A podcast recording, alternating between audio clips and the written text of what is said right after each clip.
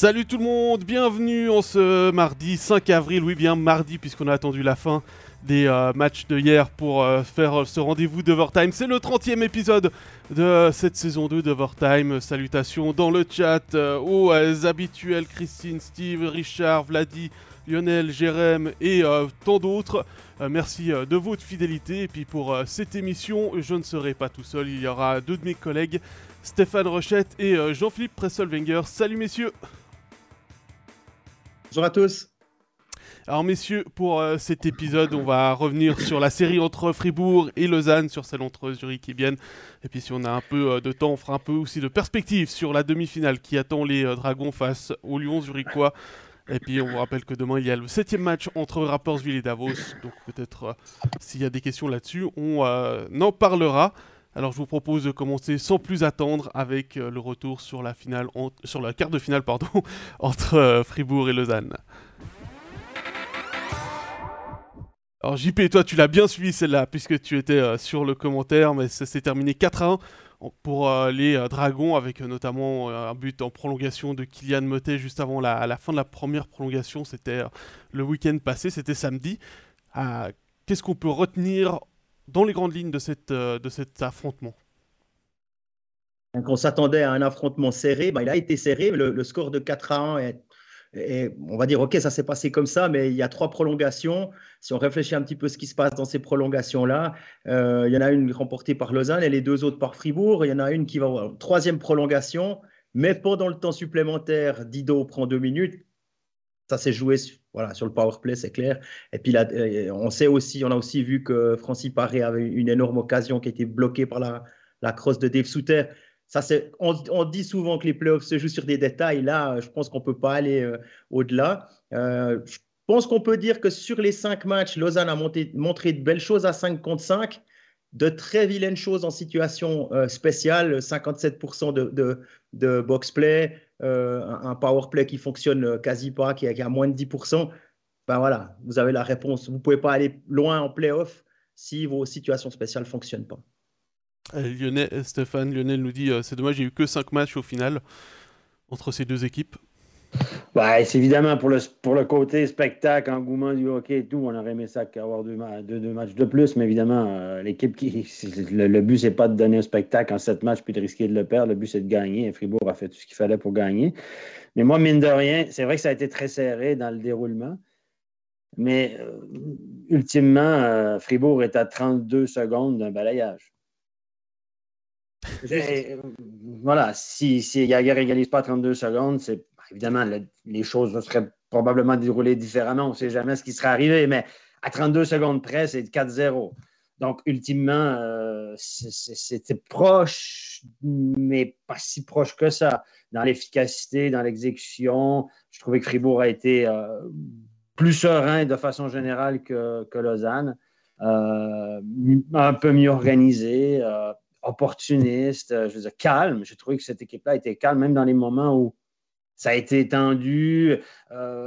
C'était un long fleuve tranquille pour eux, j'ai eu l'impression. Derrière le banc, c'était serein. Les leaders ont été sereins. Dido a failli péter sa coche là, une fois. Il a peut-être pété sa coche en prolongation. Mais à part ça, on l'a cherché un peu, mais même pas tant que ça. Mais quand on l'a cherché, il a tourné les talons. Alors moi, je dis que, ultimement, Fribourg n'a rien volé. Même si Lausanne a été valeureux à 5 contre 5, le Corsi montre qu'à 5 contre 5, ils ont peut-être été un petit peu plus entreprenants ou dominants. Mais Fribourg, c'est l'histoire de Fribourg toute la saison. Au nombre de matchs qu'ils n'ont pas forcément dominés, mais qu'au final, ils ont gagné sur des détails, ils ont fait du Fribourg. Et puis moi, je dis que finalement, il y a eu une série. Mais moi, la seule chose que je regrette un peu, c'est que je trouve que ce n'était pas une si bonne série que ça. Au point de vue hockey, moi, je suis en studio et je coupe des clips. Et j'ai eu beaucoup de peine à trouver des trucs intéressants, tactiquement, tout ça. Oui, le power play, évidemment, c'était facile. Même Tantata aurait pu voir ça. Mais je veux dire, à part ça, au point de vue hockey, c'était pas top, quoi. J'ai pas trouvé. On a eu un match 22 tirs à 19. Ça faisait qu'il n'y a pas eu grand-chose à se mettre sous la dent. Je trouve que la fête du hockey ou le spectacle, oui, il y a eu des trucs spectaculaires, etc., mais c'est pas été super au niveau du hockey si je compare avec la série de Bienne Zurich qui a atteint pour moi un niveau assez exceptionnel. Christophe nous dit d'accord avec toi, ouais, que Fribourg a suggéré comme en championnat. Et puis, oui, c'est vrai, même si la fin de championnat avait fait un peu peur à certains. Et Dubé avait toujours dit, alors des fois les directeurs sportifs, coachs, faut faire attention avant les playoffs, faire attention à ce qu'on dit, à ce qu'on entend, prendre les choses avec des pincettes. Là, il avait annoncé assez clairement, non, nous on est calme, on sait ce qu'on veut, on sait ce qu'on vaut, on a été bien toute la saison, il n'y a pas de raison que ça ne continue pas. Bah, il a eu raison, on a retrouvé un Fribourg, comme Stéphane le disait, sur pilote automatique, avec des gens qui sont dédiés, qui acceptent le rôle. Et un des exemples que je peux donner là-dessus, c'est Diaz. Parce que Diaz, qui a l'habitude de piloter un power play depuis des années, qui est un joueur dominant, qui a beaucoup de temps de jeu, qui est là en deuxième power play, et Fribourg le met quasiment jamais sur la glace. Par contre, son travail à lui, un peu de l'ombre comme ça, il rate pas une relance quasiment, il perd pas un puck. Même Dufner, ça a presque l'air d'un international à côté de Rafael Diaz. Non, mais sérieusement, ça bonifie tout le monde. Et ça, faut aussi lui rendre hommage parce qu'il prend un rôle qui n'était peut-être pas celui qu'on lui avait vendu tout au début, je ne sais pas. Mais en tout cas, ils se font dans le moule et ça fonctionne. Même Führer était bon en défense et on n'a pas beaucoup parlé de Führer. Fin de carrière, etc. Je l'ai trouvé serein, assez bon. Défensivement solide, a marqué un gros but évidemment, mais mis à part son gros but, je l'ai trouvé shooter aussi. Tu sais, pour Fribourg, ça a été comme business as usual. Une autre journée au boulot, puis on continue. Puis moi, j'ai trouvé un peu, franchement, Dubé un peu bullshitter dans ses déclarations. Quand après la série finale, là, j'ai trouvé ah oui, tout va bien, serein, vous inquiétez pas, etc. Je me suis dit, au fond de lui, le garçon doit quand même un peu douter. Je pense que le président l'appelait 2 fois par jour. Mais pour être rassuré, mais force est d'admettre que ce qu'il nous a annoncé, c'est ce qu'on a eu. Ouais, ils ont livré ça. Et puis, il a aussi très vite dit que Lausanne avait été un adversaire extrêmement compliqué. Il a aussi rendu hommage au travail de l'adversaire battu. C'est un super sparring partner, c'est ça que tu dis? Ouais, je crois que il a quand même senti le vent du poulet parce qu'avec des matchs, à part le match 4 à Lausanne où là, il y avait un clair manque d'énergie du côté des Vaudois.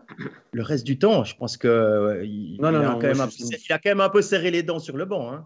Mais ça n'a pas été facile. Hein. Ça n'a pas été facile du tout. Je pense que Lausanne a été valeureux, a été intense. Ça a fait du Lausanne. Ce n'est pas par manque d'effort que Lausanne a perdu cette série-là, loin de là. Je pense qu'ils ont un petit peu payé leur pré-playoff. Ils ont joué quand même 4 matchs, 19 matchs ou 20 matchs en 39 ou 40 jours, quelque chose comme ça. Mais s'ils ont eu autant de matchs, oui, il y a un peu le calendrier, mais c'est par leur faute. Parce que Fribourg, s'ils ont eu ce repos avant les playoffs, ils l'ont mérité parce qu'ils ont connu une saison exemplaire. Tandis que Lausanne, ça a pécloté, puis ils ont mis long à se mettre en route. Donc, ils ont été l'artisan de leur propre malheur en passant par ces pré-playoffs. Et puis après, si tu invoques la fatigue, oui, les blessures, oui, mais c'est eux qui se sont mis dans le trouble tout seuls avant ça. Donc, moi, je pense que clairement, Lausanne a manqué du jus par moment. Sa catch était un peu éteint. Je ne serais pas surpris qu'il jouait un peu blessé d'ailleurs parce qu'il était franchement éteint. Fuchs aussi. Ces joueurs-là ont connu leur pic après Noël vraiment pour permettre à l'équipe de quasiment faire les playoffs et puis Mais à la fin, on a payé le prix. Là, ils ont été rattrapés un petit peu par les événements. John Fuchs a dit assez vite, vous verrez, il y a des joueurs qui jouent blessés. Alors, on imagine bien que le dernier match, Glauser et Genadzi n'étaient pas 100% étant donné qu'ils n'avaient pas fini le match 4. Mais tu penses que c'est ces catchs? Alors, Milly, si on enlève Milly, je pense que c'était quand même un des moteurs de l'attaque. Lui, il devait être blessé. J'ai pas d'infos. Sérieux, j'ai pas d'infos là-dessus. Mais moi, quand je regardais... J'ai vu jouer ses catchs contre Ambry, même à la fin de la saison et contre Ambry, physique, des mises en échec et duels. Est-ce que vous l'avez vu vraiment donner une bonne mise en échec dans la série contre Fribourg? D'aller vraiment au contact, au duel? Je ne l'ai pas vu, moi. Je ne sais pas. Son côté physique, mais son côté physique était disparu tout à coup. Je ne l'ai pas vu distribuer des charges ou d'aller vraiment au contact, au duel. Je ne serais pas surpris qu'il y avait peut-être une petite blessure à une épaule ou aux côtes ou quelque chose comme ça. Je vous dis ça comme ça parce que ça m'a sauté aux yeux à plusieurs reprises. Je l'ai vu même refuser le duel ou refuser d'aller au contact à quelques reprises. Je me suis dit, oh, ça étonne hein, quand même. Bah, t'es pas le seul à ne pas avoir vu ces catchs sur la glace. Fabrice nous dit que Coteron a été supérieur au niveau des mercenaires. On n'a pas vu ces catchs. Le seul qui a bien paru du côté du LHC, c'est Gernat. Et il souligne également que la moitié des buts du LHC sont venus des défenseurs. Gaëtan nous dit qu'ils ont dit à Di Domenico qu'ils voulaient 3 matchs à domicile les supporters et il a répondu, il a dit ok. Ça c'était pour reprendre ce que tu disais sur le 4-0 qu'allait venir. Et puis Georges Henry nous dit que le chewing-gum de Christian Dubé lui a bien ramassé durant cette série. Il paraît que c'est le même, hein, il prend chaque fois le même. Il ne doit plus avoir de goût. Hein.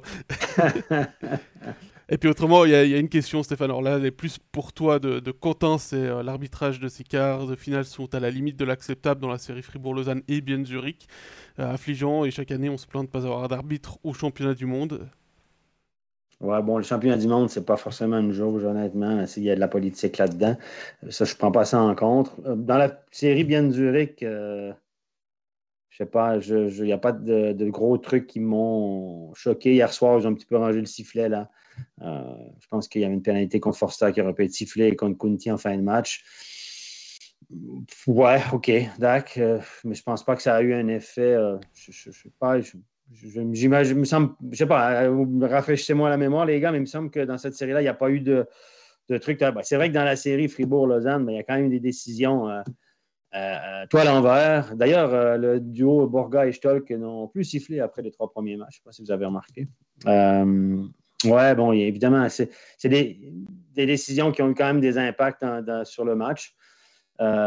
Chaque fois, ça a tourné pour Fribourg et contre Lausanne. C'est comme ça. Par contre, moi, je crois toujours que la game est fair, puis à la fin de la journée, ben, ça finit par te rattraper. Là, sur cette série-là, ben voilà, ça a clairement joué contre Lausanne. Mais voilà, on ne sait jamais. C'est par exemple le but de refuser à Berchi. Les arbitres ont voué la faute, mais c'est 2-1 dans le match. On ne sait pas s'ils auraient gagné, mais voilà, ça aurait probablement changé quelque chose. Dans le résultat, je ne sais pas, dans le déroulement, sûrement. C'est comme ça. Et je peux vous dire, ceux qui crient au scandale, il n'y a pas de complot. Il y a aussi là, le slashing de Marchand sur le 3-3, là, slashing de Marchand. Il y a aussi quand Kenins vient déglinguer Di Domenico. Il n'a aucune chance de rester debout. Et puis l'arbitre s'était trompé avant. Il avait envoyé Kenny sur le banc à la place de Gernat. Il se dit oh, oups, hop, j'égalise en disant que Dido a plongé. Mais là. Celle-là était un peu bizarre. Bon, après, c'était n'importe quoi. Il y a une fois Mauro Jörg qui se fait punir parce qu'on prend des deux côtés. Hein, je pense qu'ils ont été mauvais des deux côtés. Mauro Jörg qui veut soulever la canne de Glauser. Glauser qui ne la tient pas, elle part et Jörg prend 2 minutes alors qu'il n'y a juste rien. Donc, ouais, évidemment, il y a eu des choses mauvaises des deux côtés. Et puis, encore une fois, c'est pas les arbitres qui marquent les buts hein, en powerplay. Parce que, je ne sais plus combien, mais 9,52% en powerplay.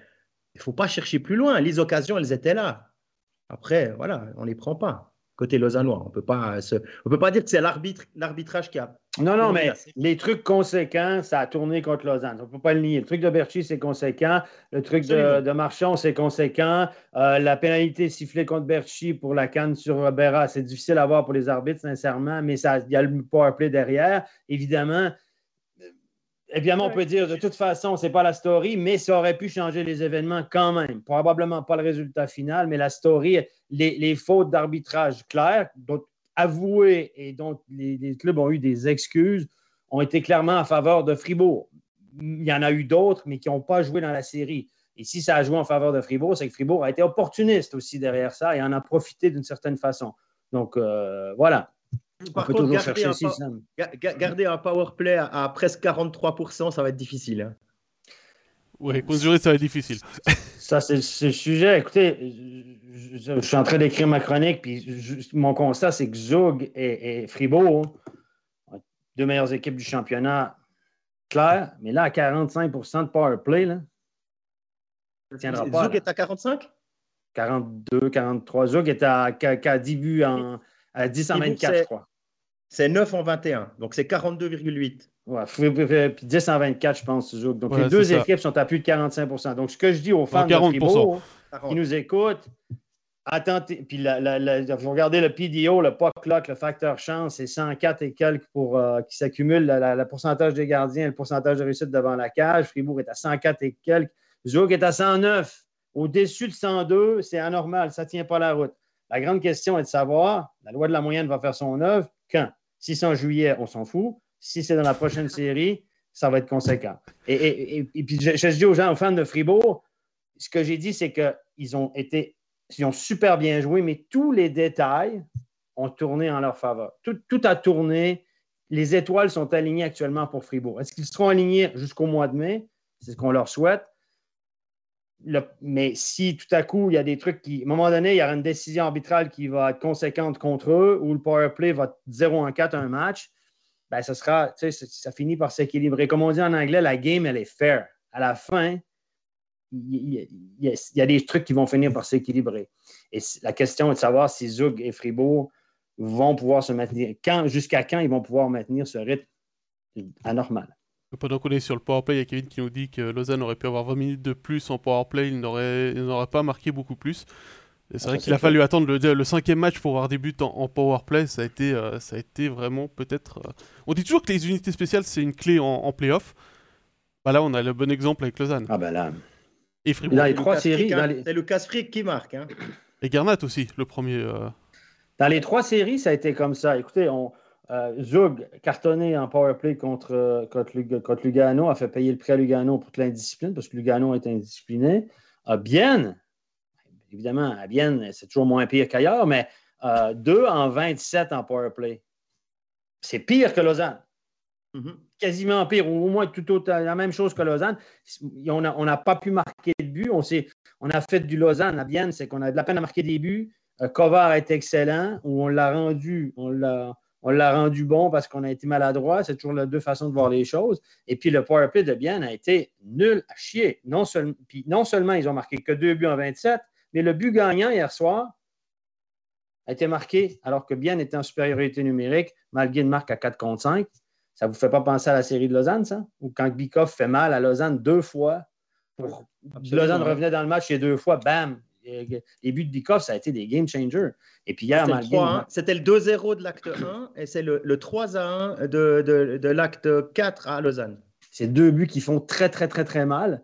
Et puis hier soir, Malguin marque à 4-5. C'est le but qui tourne là, qui scelle l'issue de la série, plus ou moins le 2-1, le but gagnant. Donc du côté de Bienne, même débat, power play, 0 bah, c'est simple, sauf qu'en championnat, ils ont été un petit peu meilleurs que Lausanne dans cette situation-là. C'était pas un remake de la saison. Disons que eux, la loi de la moyenne a joué, a parti dans l'autre sens. Les étoiles n'étaient pas alignées durant cette série-là, parce que même s'ils ont quand même été valeureux sur l'ensemble de la série. Stéphane, les 2 buts en powerplay de Bienne, on l'a assisté, on était ensemble, c'était lors de l'acte 1. C'est vrai, c'est juste. À Zurich. Ouais. Il y avait une question de David sur les mises en jeu entre... est-ce que c'était en faveur de Fribourg? Alors, j'étais en train de regarder la stat. Pas de beaucoup. Ça s'est joué à... Ça dépendait les matchs. À 3 face-off. Il y a eu le match 3, par exemple, où on va loin en prolongation. Lausanne était au-dessus. Le prochain, Desharnais, typiquement, avait connu un jour sans en mise en jeu et ça se ressent assez vite. Par contre, il a directement corrigé le tir parce qu'il était de nouveau aux alentours, un peu en dessous de 60% le match suivant. Et ça aussi était un énorme problème du côté de Bienne qui s'en est sorti toute la saison en étant la moins bonne équipe aux engagements. Le problème, c'est que quand tu joues contre Zurich et que tu ne gagnes pas tes mises en jeu, ben en face, tu as des gars qui te gardent le puck, puis ça devient difficile de marquer. Et la même chose, là aussi, si tu prives l'adversaire de puck, ben voilà, ça c'est une idée. Je pense qu'à Azevedo, du côté de Zurich, est à presque 70%. Plus de 100 engagements, 70%, alors que Gaëtan Haas, un tout petit 40% là, durant cette série-là. Évidemment, ça a joué aussi. Zurich est très bon aux engagements, mais spécialement Azevedo, là, 70% sur 7 matchs. Tu as Azevedo d'un côté, tu as Kruger encore à côté qui en gagne presque 65% sur la 62% sur la saison. Ouais. Là, il va y avoir un gros duel. Les fameux duels en demi. Je retourne un petit peu dans le chat, messieurs. Denis nous dit hier soir c'était en faveur de Bienne, sauf erreur au niveau des face-off. Alors j'ai pas les chiffres sous les yeux. C'était très serré. C'est Christophe qui avait souligné aussi Bikoff comme joueur pour la série entre Fribourg et Lausanne. Et puis on a une question de Patrice qui concerne plutôt l'année prochaine pour le LHC. Il y a 16 attaquants actuellement sous contrat pour l'année prochaine du côté de la Vaudoise Arena. Est-ce qu'il y a un dégraissage en vue qui s'annonce cet été ? Ouais, c'est une question qu'il faudrait poser à Zoboda et à Fouch, je pense, mais ouais. Je sais pas, tu as des infos? Non, pas d'infos. Il y a certaines signatures comme Allemande, on sait qu'il a prolongé, mais c'est pas officiel. Ria, il y a rien qui bouge nulle part. Mais ça, c'est parce qu'il a un contrat NHL encore. On est obligé. Mais Pascal, tu sais très bien que si tu es aussi dans les patinoires assez régulièrement, tu entends toujours quelque chose, un directeur sportif ou un journaliste qui suit un autre club qui dit « Ah, mais lui, je crois qu'il l'intéresse ». Là, il n'y a personne qui est intéressé par Ria. Connaissons le joueur, ce n'est pas possible. Un droitier, sniper, international qui joue… Enfin non, je veux dire, si…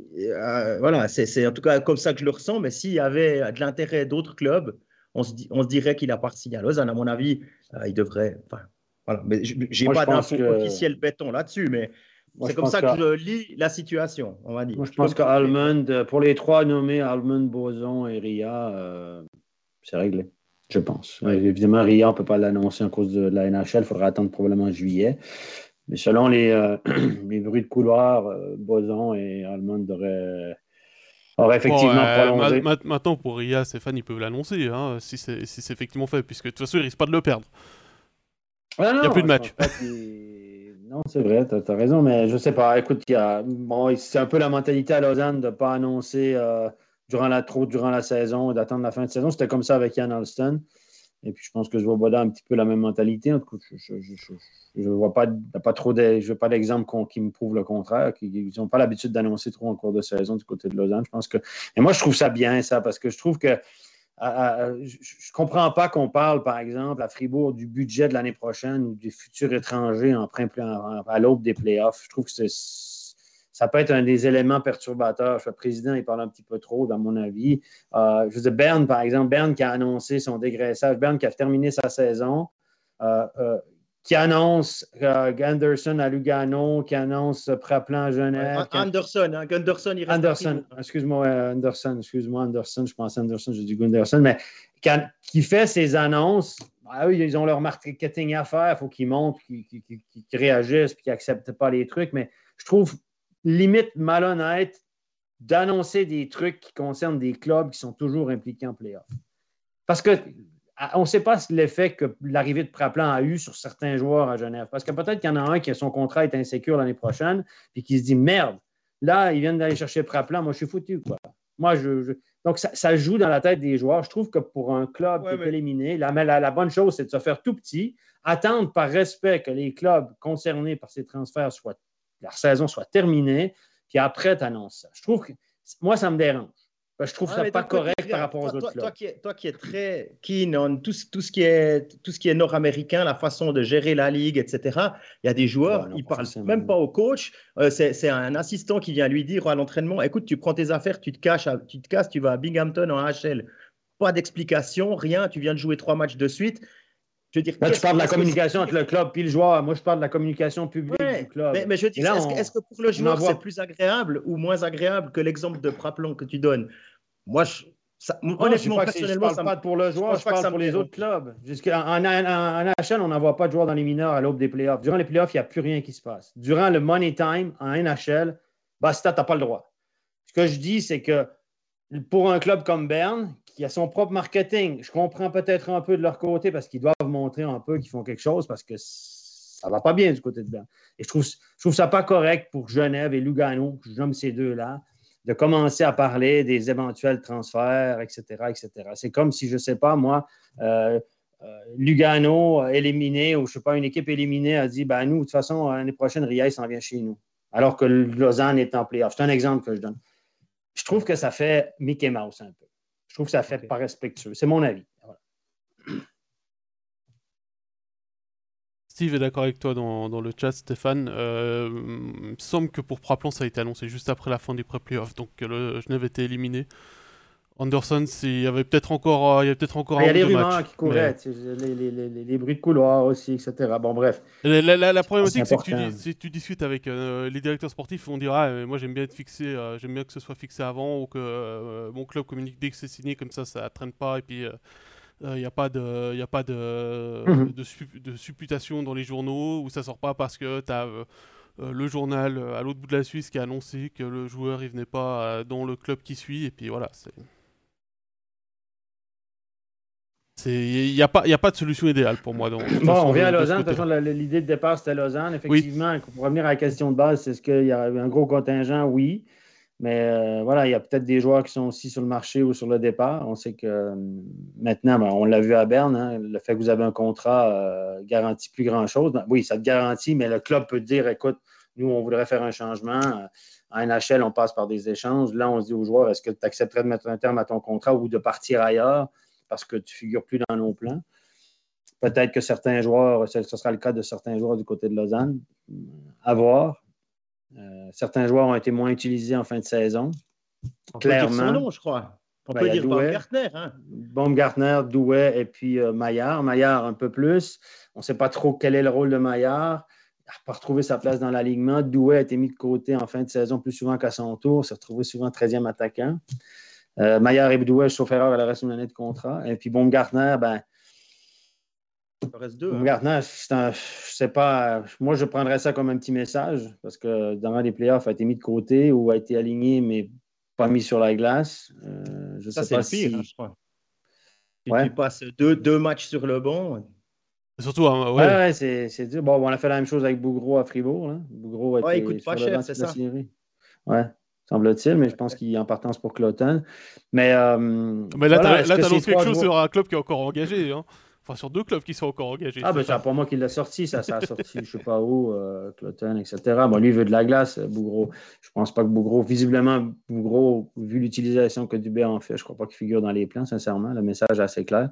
Mais il y en a un autre qui va arriver, qui n'est pas annoncé, à mon avis, là, à peu près du même acabit. Mais pour revenir à Lausanne, peut-être qu'il y aura un dégraissage, ou peut-être que certains joueurs seront prêtés à d'autres clubs aussi, parce qu'on sait qu'on peut prêter un joueur pour la saison en licence B, peut-être à Ajoie ou quelque chose. Je n'ai pas d'infos là-dessus, mais clairement, les trois joueurs qu'on a nommés... C'est la remarque de Patrice dans le chat. Si Svoboda veut prêter Baumgartner à Ajoie, c'est volontiers. Mais il faut voir aussi les conditions qui sont proposées à Ajoie. J'allais dire, quand je parlais du salaire du joueur qui coûtait pas cher, je ne parlais pas de Bougro. C'était ironique en parlant de Baumgartner, parce que là, on est allé le chercher. Prix d'or, presque, pour un joueur de cet âge-là, c'est assez cher. Et puis, 4 ans. Et puis là, maintenant, on se dit plutôt, on a essayé de le faire jouer au premier bloc, on a essayé de jouer à l'aile, on l'a essayé au centre. Finalement, on l'a essayé sur le powerplay jusqu'à Noël. Ouais, il a peut-être. D'un côté, est-ce qu'il n'a pas su saisir sa chance? Est-ce que l'environnement ne lui convient pas? Lui qui a toujours été à Davos avec les juniors, il est ensuite entré dans la première équipe, dans un état d'esprit différent au niveau du club. On ne travaille pas la même chose, je ne sais pas. Une autre langue, pourtant tout se passe en anglais aussi. Donc, je ne sais pas, je n'ai pas d'explication. Mais c'est vrai que le message est assez clair qu'à la fin de l'année, dans les money time, dans les matchs importants, mais tout à coup, c'est lui qu'on a mis de côté pour X raisons. C'est vrai qu'on l'a signé pour 4 ans, mais toi, si tu es agent de Baumgartner aujourd'hui, ton joueur est malheureux. Tu as envie qu'il joue, il a besoin de jouer, il doit encore se développer. Ton joueur est malheureux, il t'appelle, évidemment, il est malheureux, le kid, c'est un jeune, il va avoir 22 ans, c'est 22 ans cette année. Là, il appelle, puis il dit, je ne joue plus, là, est-ce que je reste ici pendant 3 ans dans ce rôle-là, ce qui pourrait faire du mal à ma carrière, ou est-ce que je dis, laissez-moi aller ailleurs, quitte à prendre une baisse de salaire. Donc, peut-être que son agent va dire, il y a peut-être Lugano qui te reprendrait parce qu'il avait fait une offre, ou Ambry, ou peu importe qui. Il dit, au lieu de te donner X montant, on te donne 100 000 de moins, mais au moins tu vas jouer. Donc, si vous êtes Baumgartner à 22, est-ce que tu prends un pay cut de 100 ou 150 000 pour jouer, parce que ta carrière t'es au début de ta carrière, tu ne peux pas te permettre de rester sur le banc, ou tu restes à Lausanne en disant payez-moi, moi j'ai mon salaire, puis je vais signer le contrat, payez-moi. Moi, je pense que le jeune, il va accepter de partir peut-être pour un peu moins d'argent. Pour ça aussi, parce que présenté comme ça, oui, mais ça, c'est aussi peut-être la première erreur de casting du nouveau directoire. Hein. Oui, c'est clair qu'il a. Je pense qu'on attendait un petit peu plus de Baumgartner. Mais moi, je trouve qu'on a quand même été patient avec lui parce que jusqu'à Noël, voire en janvier, on l'a utilisé partout, avec tout le monde. À l'aile, ça n'allait pas, on l'a mis au centre. Au powerplay, ça n'allait pas à droite, on l'a mis à gauche. Et il n'a jamais trouvé sa place. Après, c'est sa faute de qui, je ne sais pas. Mais toujours est-il que... Par contre, il est jeune. Il est jeune, donc on peut dire, attends, là, il a eu 22 ans cette année. Est-ce qu'on peut peut-être être un peu patient avec lui? Peut-être. Oui, mais si cette passion est laissée sur le banc, ça ne sert à rien. Ah non, non, non, pas dans ce sens-là, c'est clair. Mais je pense que c'est pour ça que moi, je pense qu'il va aussi chercher le pay-cut. T'as 35 ans, ça se discute. Voilà, il te reste 3 ans de contrat. Ouais, tu t'assois sur le banc, puis tu prends l'argent. Mm-hmm. Tu penses ça. À l'avenir, tandis que quand t'es un jeune joueur, si tu passes 3 ans sans jouer un match, tu sais très bien qu'au bout du contrat, tu vas plus en avoir. Mm-hmm. C'est entre guillemets, un arrêt de mort pour sa carrière. S'il reste 13e, 14e attaquant sans jouer une seule seconde dans des matchs qui font 105 minutes. Oui, effectivement. Moi, le jeune est très certainement malheureux. Il n'y a pas de Douai. Douai est une étape différente de sa carrière. Il reste un an de contrat. Peut-être qu'il va rebondir ailleurs. Moi, je pense que Douai peut intéresser un certain nombre d'équipes. Ça reste quand même un joueur de rôle. Moi, je pense qu'un Ajoie, par exemple, pourrait s'intéresser à un Douai qui pourrait avoir un rôle sur une 2 ou une 3e bloc, à mon avis. Mais après ça, il faut voir le prix. Mais il peut y avoir un accord entre les clubs. Anderson est parti à Lugano, puis Berne va assumer une grande partie du salaire, semble-t-il. Donc, ça peut être ça aussi dans le cas de Baumgartner et dans le cas de Douai. On sait que c'est des choses qui se font de façon courante. On le voit avec Yannick Herren. Hein. Yannick Herren est à Lugano, au frais de Fribourg-Gottéron. Hein. Il a encore une année de contrat, hein. Avec Fribourg. Voilà, là aussi, il faudra que Christian Dubé trouve une solution parce que je ne pense pas qu'il entre dans les plans pour la saison prochaine. Non, clairement pas. Non, je ne pense pas que. Effectivement, donc il y a quelqu'un qui devra bien le payer parce que Lugano, voilà. Mais Herren est à une étape différente. En ayant discuté avec le directeur sportif Nat Domenichelli à Lugano pendant les pré-playoffs, de Genève, ou bien c'était juste avant, donc en saison régulière contre Fribourg, et la question de Herren est venue évidemment sur le tapis, et lui disait ce joueur-là, oui, on l'utilise en 3e ligne, il m'intéresse, mais le problème c'est le price tag, donc je ne veux pas payer ce qu'il coûte. Voilà. Tous les joueurs ont un prix, hein. Moi je m'intéresse à tous les joueurs, mais ça dépend du prix, c'est toujours la même chose, hein. Donc on a tous c'est comme Maillard et Douai, il y a probablement qu'un joueur serait intéressé, mais ça dépend du prix. Baumgartner aussi. Et puis voilà, c'est toujours une question de prix. C'est toujours la même chose. Mais il y a des joueurs quand même qui rebondissent sur leurs pattes, là, qui retrouvent des contrats. Même après des saisons ratées, on retrouve des contrats lucratifs. Là. Je pense à Praplan du côté de Genève et tout. Là, tant mieux pour les joueurs, mais j'espère pour lui, pour Gauchi, que Praplan va retrouver une nouvelle vie. Un nouvel élan, puis si c'est le cas, Cauchy va passer pour un génie, les gars. Messieurs, rapidement. Ouais, il était déjà pressenti à Genève avant de signer à Berne. Au moment où il est rentré d'Amérique du Nord, il y avait déjà des contacts. Donc, c'est pas quelque chose que. Enfin, il y avait déjà un terreau fertile pour que ça se passe. Mm-hmm. Rapidement, messieurs, si on fait le bilan de la saison du LHC, qu'est-ce qu'on peut en dire? On a cru à un moment que c'était une équipe. Il y a un moment, début de toute l'année 2022, on s'est dit, tiens, c'est bon, ils ont compris, ils ont réussi à trouver quelque chose qui fonctionne. Il y avait des lignes qui restaient en place. C'était une machine, honnêtement, c'était une machine de guerre, cette équipe-là, depuis janvier, quoi, janvier-février. Après, il y a eu ce petit point qui a manqué pour passer du bon côté de la barre. Il y a eu les pré-playoffs. Et je ne sais pas dans quelle mesure ça a un petit peu déréglé la machine. Et puis, il faut peut-être après donner du crédit à Fribourg aussi dans la fin de saison. Moi, je dirais rien à faire de courir, il faut partir à point. Ils se sont cherchés jusqu'en janvier. En janvier, on a trouvé des solutions, mais c'est vrai qu'à l'automne, c'était up and down, beaucoup de changements, beaucoup d'essais. On n'a pas trouvé même en Champions League en début d'année, les matchs, ça a été très inconstant, très erratique par moment, du très bon certains soirs, on dit wow, ça y est, c'est parti, whoop, catastrophe le lendemain. On les croyait 2 défaites de suite, on dit ça y est, ils partent dans une spirale négative, ils gagnent le 3e de belle façon. Je dirais imprévisible. Comme Steph, tu m'avais dit très tôt, tu m'avais même mis en garde, tu m'avais dit, regarde, Lausanne, depuis, c'était je dirais, en novembre, quelque chose comme ça, tu m'as dit, tu verras, ça va être comme ça toute la saison. Mm-hmm. Ben, ça a été comme ça jusqu'en janvier. Janvier, février, mieux, mais en play-off, c'est redevenu comme ça. Alors là, il y a le manque d'énergie sur le match 4. On peut aussi, je sais pas, peut-être, on peut peut-être le mettre, l'expliquer, parce que John Foust a vraiment coupé son banc dans les prolongations 2 et 3 pour essayer de forcer la décision dans le match 3 à Fribourg, et ça a coûté des forces. Mais bon, c'est un détail dans le bilan. Mais moi, je pense que si vous regardez, ils ont été bons en janvier, février, tac. Et en play-off, même en pré-play-off contre Ambry, ça a été la même équipe qu'à l'automne. Beaucoup de volume de jeu, peu de réussite, unité spéciale moyenne, exécution moyenne, mais volume de jeu intéressant. Et voilà, elle est redevenue en play-off l'équipe plus ou moins qu'on a vue dans play-off à l'automne, et ce n'était pas une question de volonté. Et moi, j'aimerais aussi parler des gardiens. On a dit depuis le début de l'année que Lausanne avait 2 gardiens numéro 1. Je pense que les gardiens ont été corrects, mais pas plus. Si vous regardez leur moyenne en championnat régulier, c'est même pas 91%, c'est 90%. Aucun n'a été au-dessus de 91%. En play-off, regardez la moyenne des 2 gardiens en dessous de 90%. On ne peut pas dire qu'ils ont été faibles. On peut pas dire Bolzhauser en play-off, c'est 92-54 sur 2 matchs. Oui, mais Tobias Stéphane est à 86. Donc, si tu regardes la moyenne cumulée, c'est en dessous de 90%. Ouais. La moyenne cumulée est en tout. Après ça, oui, j'ai préféré Bolzhauser à Tobias Stéphane. Malheureusement, il s'est blessé.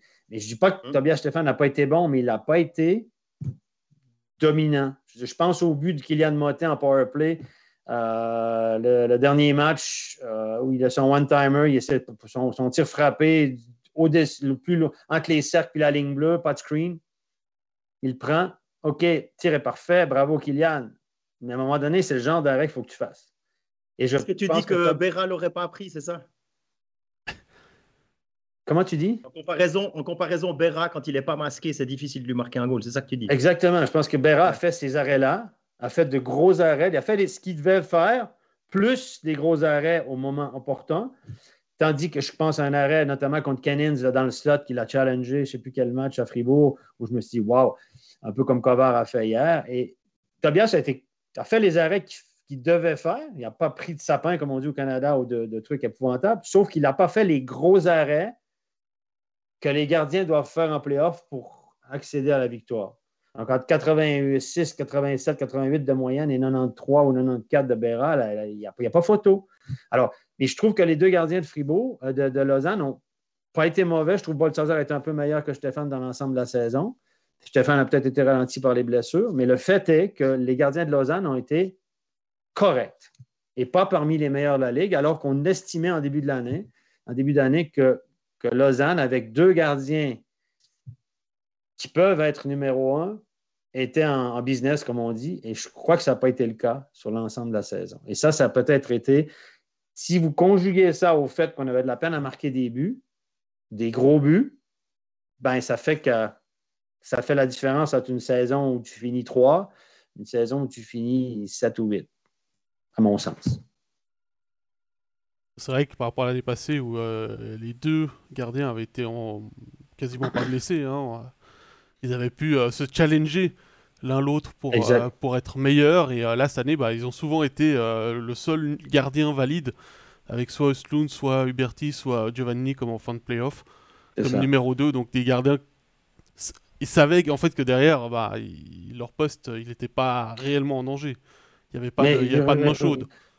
Enfin, on n'a pas perdu à cause des gardiens, mais on n'a pas non plus gagné grâce aux gardiens. Ça fait toute une différence. Hein. Alors qu'à Fribourg... des courses, c'est quand même sorti en quart. Hein. Ça change... c'est ça, c'est ce que je dis. C'est que j'explique la saison moyenne ou la saison d'anti un peu à cause de ça. Et puis, ils ont été sortis encore, peut-être aussi un peu à cause de ça.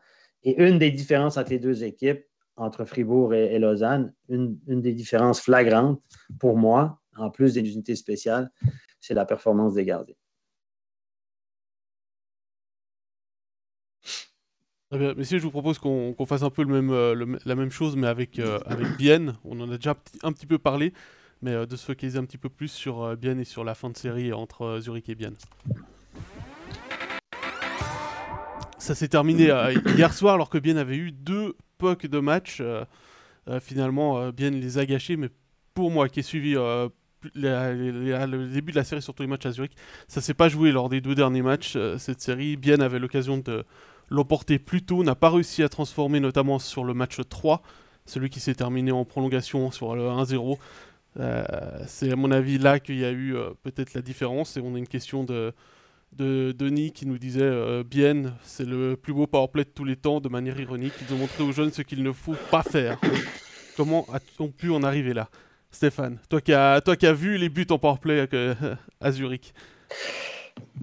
Écoutez, le powerplay, c'est toujours un problème énigmatique. C'est tellement dur à entraîner. Quand ça se met à mal aller, les joueurs serrent la canne, font des mauvais choix. Là, on leur dit « mettez plus de puck au goal », alors ils font des mauvais choix. C'est très compliqué. Quand tu es sur une mauvaise lancée en powerplay, c'est très, très dur à corriger. Et puis, ça devient le focus. En saison régulière, ben, ça part dans le... Personne ne fait trop de focus là-dessus. Les commentateurs le disent. Ils n'ont pas marqué depuis 3 matchs en powerplay. Ça passe comme une nouvelle séquence, une mauvaise séquence comme il y en a durant l'année. Mais en play-off, ça devient une crise. Ça devient un focus. Ça devient une psychose à l'interne. Tout le monde en parle. En Suisse romande, même ceux qui ne suivent pas le hockey savent que Lausanne était nul en powerplay. Et du côté de Bienne, ben, je pense que tout le monde sait dans la ville que s'ils avaient marqué en powerplay, ils n'avaient pas marqué en powerplay. S'ils avaient marqué en powerplay, ils auraient peut-être gagné la série. Donc, ça devient très difficile à corriger à court terme. Ça devient un problème. Puis là, le coach, il se dit, est-ce que je change mes combinaisons? Mais qui dit changement dit frustration à l'interne. Voilà, c'est très difficile à gérer cette situation-là. Puis la preuve, c'est que si c'était facile, tout le monde aurait 20% toute l'année, mais ça ne fonctionne malheureusement pas comme ça. Je suis d'accord avec toi, Stéphane. C'est vrai qu'on a vu...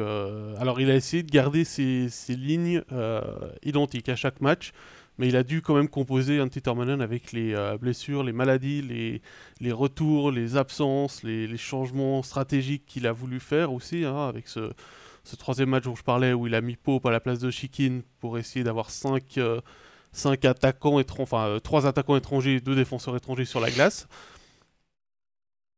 Moi, je pense que l'absence de Brunner a pesé offensivement du côté de Bienne. Il a été on and off, il n'a pas joué tous les matchs, il a joué 3 matchs?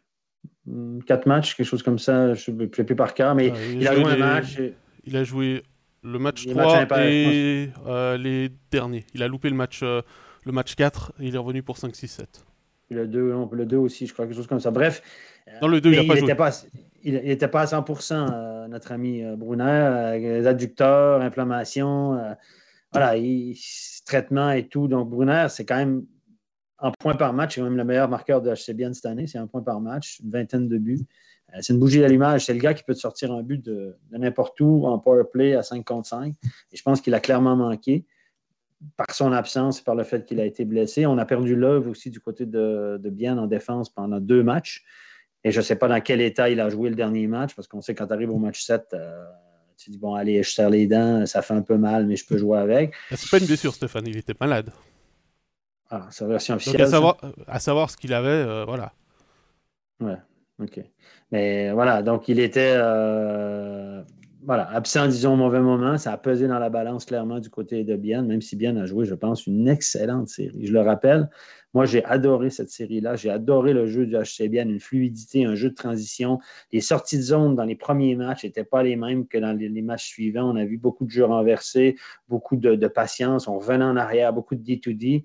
Dans les 2-3 derniers matchs, c'était des quick-up, tac, on repartait à l'attaque, etc. Avec une facilité, une aisance.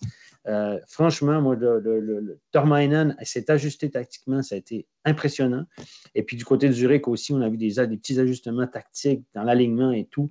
Et je pense que cette série-là, moi, personnellement, en studio, on l'a eu, je l'ai suivi aussi, j'ai regardé un peu des matchs le lendemain.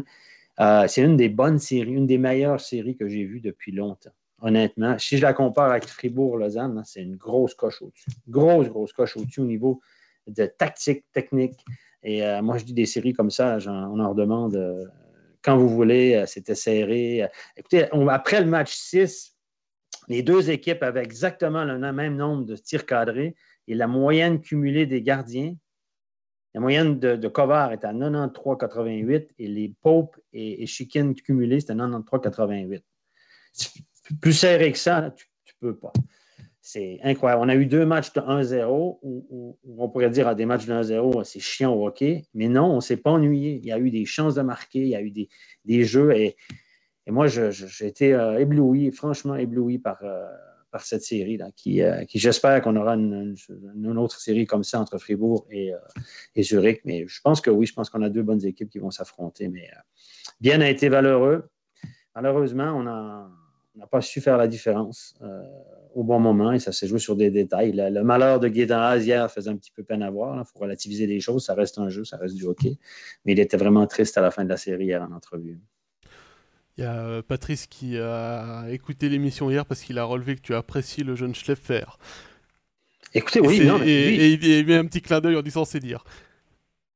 Non, mais moi, le jeune Schlepfer, moi, je ne le cache pas. Moi et son père, on n'est pas des grands amis, mais ça n'a rien à voir avec le gamin. Et le gamin, je trouve que c'est un joueur qui n'est pas hyper talentueux, mais qui a trouvé sa niche.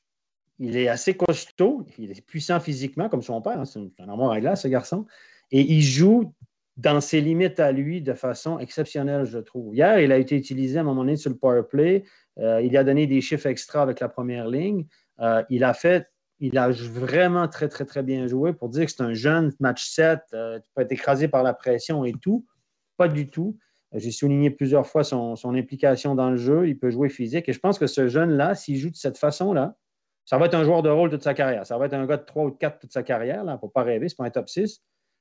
Mais s'il joue de cette façon-là, je vous le garantis qu'il y a beaucoup d'équipes qui vont être intéressées par ses services. Il est encore jeune, c'est un 2000 ans. Il a 21 ans. Je vous garantis, il joue de la bonne façon, le kid. Il joue de la bonne façon, puis visiblement, il accepte son rôle. Moi, je dis chapeau.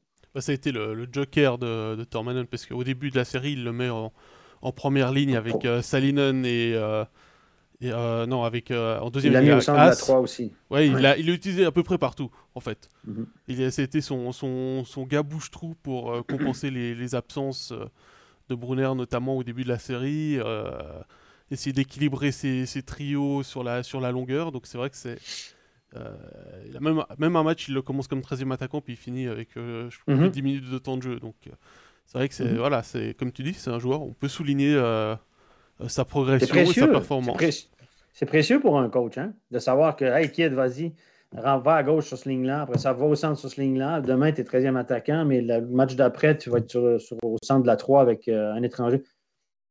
Toi, tu dis, puis il répond, puis le fait qu'il y a cet aspect dans son jeu, qui est le jeu physique, qui va être une grosse carte dans son jeu là, pendant plusieurs années, à mon avis, parce qu'on n'a pas beaucoup de ce genre de joueurs. Ça va être un power forward qui au mieux, pourrait devenir un Kunzle ou quelque chose comme ça, éventuellement, à 25-30 ans.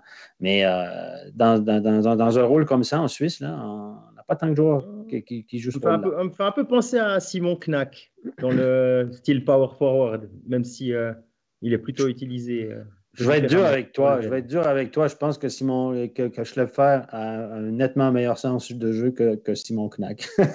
Ah non, alors ça c'est. Mais c'est vrai que c'est juste un gros joueur jeune qui joue. J'ai joué avec des adultes depuis 2 ans maintenant, 2 ans et demi. Oui. Dans l'idée, peut-être qu'effectivement au niveau du sens du jeu, il y a à faire. C'est avec Volven qu'il peut apprendre peut-être. On avait quelques questions aussi sur Gaétan Haas, sur la performance. Steph, tu t'es souvent exprimé en disant que dans le rôle qu'il avait, dans le rôle qui lui a été donné, c'était une déception, mais qu'il n'ait pas fait des mauvaises choses. Écoutez, j'en parle dans ma chronique, d'ailleurs je vais en parler. Je vais vous dire un peu ce que je pense de Gaétan Haas. Alors, à sa décharge, je vais dire d'abord, je vais le décharger. Il y a eu une vilaine blessure en début de saison, milieu du corps, l'abdomen, qui l'a bien emmerdé.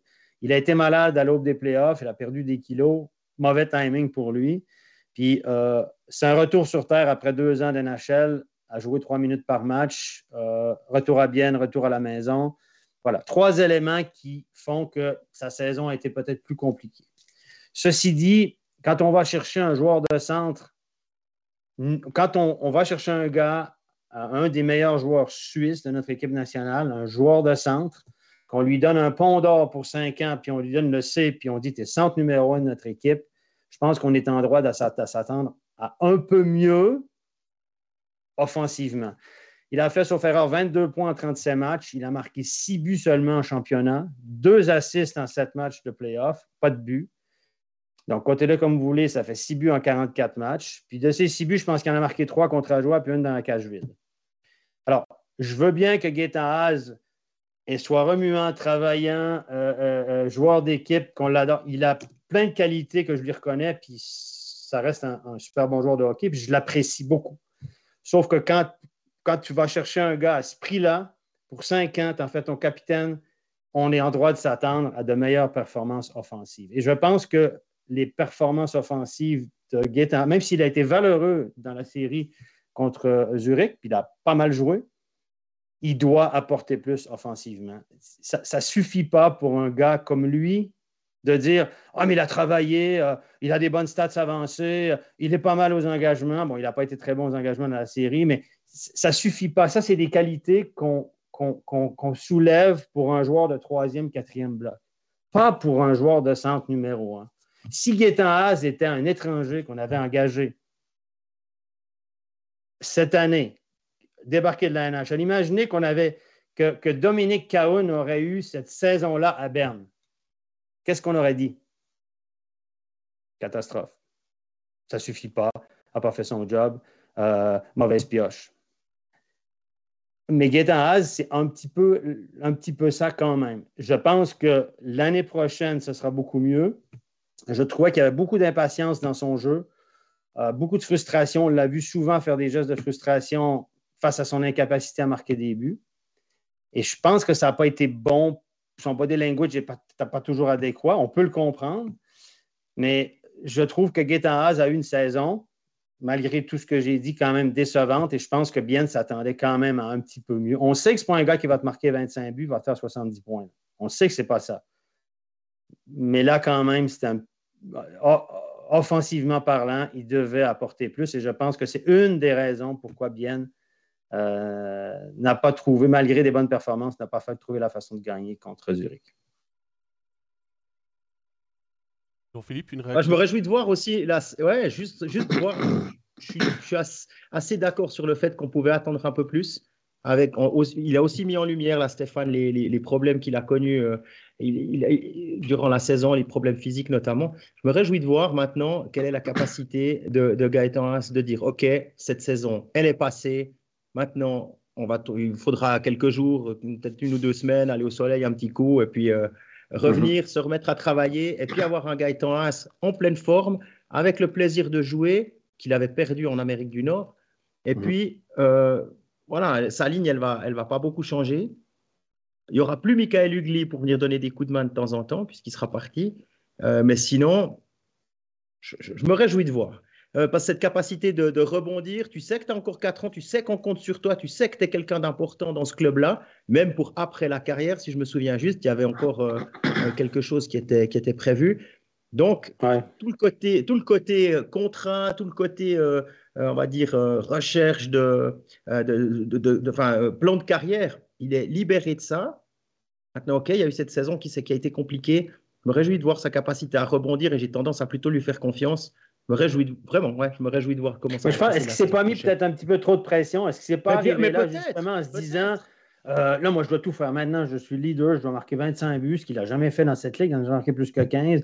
En fait, est-ce qu'on ne l'a pas mis dans un rôle qui n'est pas le sien? C'est une question que je pose, je n'ai pas la réponse. Parce qu'à Berne, souvenez-vous qu'il était 3e joueur de centre derrière 2 étrangers.